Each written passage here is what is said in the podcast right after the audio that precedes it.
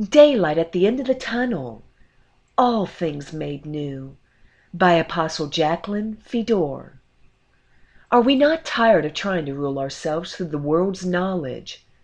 Are we not fed up with wars, disease, poverty, and death? From previous blasts we have come to understand the basis of man's intellect is information gathered from a knowledge taught to man by God's archenemy. This knowledge has over the last 7,000 years culminated into the world systems we are governed by today. So in actuality, we don't govern ourselves. We are governed through a knowledge tainted and contrived from the desires and will of leaders from the dark side of the supernatural, Satan being their leader. Scripture says of Satan, he comes to kill, steal, and destroy. In Isaiah chapter 14, verses 13 and 14, God reveals the true intent of Satan's heart. For you have said in your heart, I will ascend into heaven. I will exalt my throne above the stars of God. I will also sit on the mountain of the congregation on the farther sides of the north, or govern God's people through their leaders. I will ascend above the heights of the clouds. I will be like the Most High. So all the knowledge the world so cherishes has been taught to man by the enemy to selfishly promote his own agendas. Those that will not give up the world's knowledge for the wisdom of God will unfortunately end up serving the wrong master. Scripture tells us, let a man become a fool that he may become wise. You see, God's ways are not our ways, and his thoughts are not ours. So those that think and walk according to his knowledge appear foolish to the world. Ezekiel chapter 28 verse 14 shows us God actually intended for Lucifer, or Satan, to be a guardian angel over his priesthood, for their protection, that they could in safety guide God's people through his wisdom. Ezekiel chapter 28, verse 14. You were the anointed cherub who covers. I established you. You are on the holy mountain of God, where God rules from through his priesthood. You walked back and forth in the midst of fiery stones. It is from the heavenly places, or higher realm, that man's victory and restoration manifests, or if they are tapped into the dark side of this realm, they experience defeat. It is our minds that connect us and our choice of knowledge that directs us. God's higher plan and law are always operating a level above the physical realm of this world that Satan rules. They were set in place, perfectly calculated and formulated by the Word of God.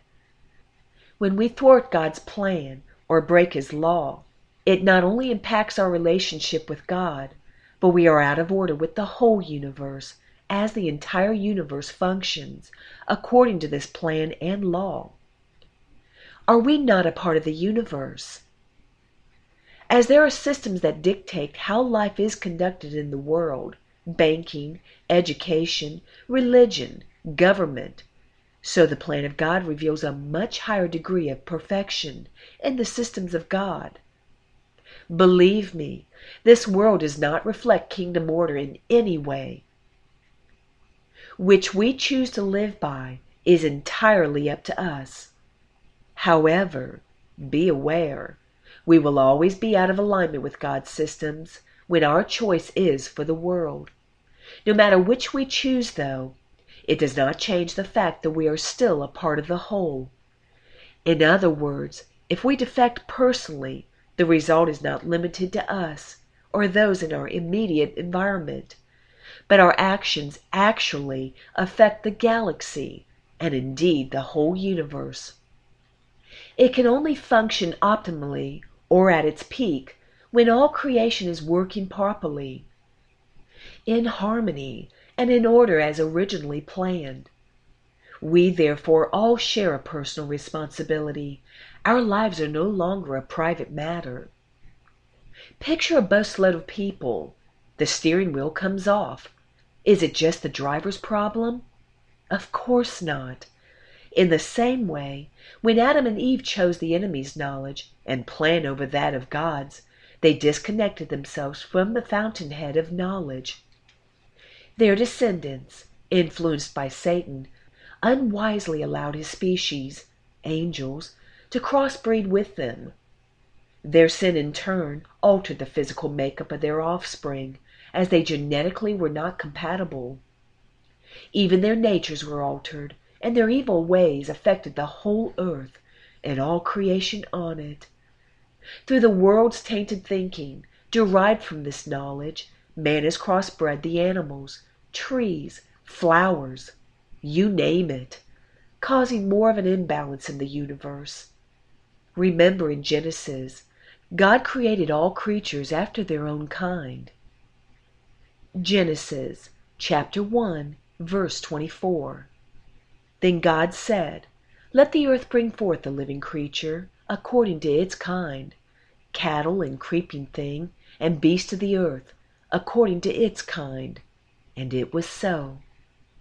1 Corinthians chapter 15, verses 38 through 40, explains further. But God gives it a body as he pleases, and to each seed its own body. All flesh is not the same flesh, but there is one kind of flesh, of men, another flesh, of animals, another of fish, and another of birds. There are also celestial bodies, angels, and terrestrial bodies, man. But the glory of the celestial is one, and the glory of the terrestrial is another. Should not have been crossed. This imbalance will have to be rectified in order to bring the original beauty, peace, and perfect harmony in our universe once enjoyed back into being. Realign ourselves with God's law and renewing our minds with God's knowledge will result in the restoration of His will on our planet. The atrocities of this world are not our Creator's will for us. It is not in His plan for our bodies to be sick, for us to endure pain and sorrow or death. The decline in the world's culture, disrespect for parents, those in authority, marriage mates, immoral dress, tattoos and piercings, to name a few, are not of God either, and are against His law. Behind our failing society is the enemy. You can see why it is of the uppermost importance to Satan that mankind continues to break the law of God. If he is to win his battle for supremacy on earth, it is necessary for him to keep man in bondage to him and out of order with the Lord. Nothing has really changed in his tactics. Was this not exactly what he accomplished through Adam and Eve? He caused them to disobey God's law, hoping to abort his plan for man. Did he not? Thus causing them to fall from the laws of the higher realm, where the miracles and promises are. Now they were subject to the physical law of earth. Here on earth, now his domain, they would experience corruption, mortality, and be completely out of harmony with all that is God's. No longer a mirror image of God on the earth, as they were created to be, they would instead reflect the nature and evil works of the prince of this world. Instead of having dominion over all the earth, caring for God's creation as they were intended to do, their disobedience brought on a curse on everything, placing Satan in control. Man has become unfaithful to God, unfaithful to humanity, and yes, even unfaithful to himself personally. Did you know, for instance, sexual immorality is not just a sin, it is a sin against the offenders' bodies. How much immorality of this nature do we see today?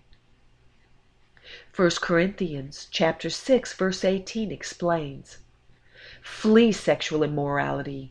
Every sin that a man does is outside the body, but he who commits sexual immorality sins against his own body. With this scripture in mind, think about the horrible curse mankind brought on himself by being sexually promiscuous, especially with a completely different species. Look at the price we have paid over the years for crossing with angels, and at the same time there was no way our bodies could ever be restored. There could be no remedy without first being made aware of the problem, second, repenting for it, and third, being born again. Genesis chapter 6, verse 2 and verses 5 and 6 will open our eyes to the problem. That the sons of God, angels, saw the daughters of men, that they were beautiful, and they took wives for themselves, of all whom they chose, took the one they wanted. Then the Lord saw that the wickedness of man was great in the earth. We gave in to them. And that every intent of the thoughts of his heart was only evil continually. And the Lord was sorry that he had made man on the earth, and he was grieved in his heart. Grieved that he had created them, grieved at their unfaithfulness, grieved at what would become of them. Down syndrome all kinds of hereditary diseases or genetic disorders were caused by abnormalities in our genome, all the direct result of our disobedience. The characteristic cruelness and evil traits of our ancestors have been handed down over the years to us as well, and even intensified through our own lawlessness. Lust of the eye, lust of the flesh, and pride of life are the core of today's lifestyle. Now here's a real eye-opener. Altered man has been claimed by Satan as his seed. Genesis chapter 3 verse 15. And I will put enmity between you and the woman, and between your seed and her seed. He shall bruise your head, and you shall bruise his heel. Satan will use the altered race to come against God's new species. As stated earlier, all must be rectified for order to be restored, and this will happen as it is God's plan, and He is sovereign. A new heaven will be established without rebellious angels to ruin the harmony, and a new earth birthed with all renewed that has been altered. Order will once again return to earth, bringing it back into alignment with the universe. God's knowledge will cover the earth as water covers the sea, and the enemy will be removed from God's mountain, in fulfillment of Isaiah chapter 11, verses 6 through 9. The wolf also shall dwell with the lamb, the leopard shall lie down with the young goat, the calf and the young lion, and the fatling together, and a little child shall lead them. The cow and the bear shall graze, their young ones shall lie down together and the lion shall eat straw like the ox. The nursing child shall play by the cobra's hole, and the weaned child shall put his hand in the viper's den. They shall not hurt nor destroy in all my holy mountain. What brings this change about? For the earth shall be full of the knowledge of the Lord, as the waters cover the sea. All creation stands waiting for the children of God to appear waiting with anticipation to be released from the bondage to the enemy, to be set free as in the beginning, to do their part in giving birth to the new heaven and new earth. Romans chapter 8 verses 19 through 23. For the earnest expectation of the creation eagerly waits for the revealing of the sons of God, the new species. For the creation was subjected to futility, not willingly, but because of him who subjected it in hope, because the creation itself also will be delivered from the bondage of corruption into the glorious liberty of the children of God, no longer bound to Satan. For we know that the whole creation groans and labors with birth pangs together until now, waiting to birth God's victory, a new earth. Not only that, but we also who have the first fruits of the Spirit, even we ourselves groan within ourselves, eagerly waiting for the adoption, the redemption of our body. After Pentecost, the early Christian church, the first fruits of the Spirit, started preparing for, looking for, hoping for this age. Restoration had begun, but mankind had a long way to go for complete reversal. Seven thousand years have elapsed since the creation and subsequent fall of man. We are now entering into a new era. If a thousand years are as a day to God, then we're in the dawning of the eighth day. This is exciting because numbers in the Bible have symbolic meaning, and eight is the number of new beginnings. Also, the feast of Rosh Hashanah, or Feast of Trumpets, is very near. It is known also as the Feast of Ingathering and the Head of Days, or in other words, New Year. It is the same time taught by the early sages that mankind was created on this feast as well. Wow! What is this all saying to us? Is this the year of the new species of man?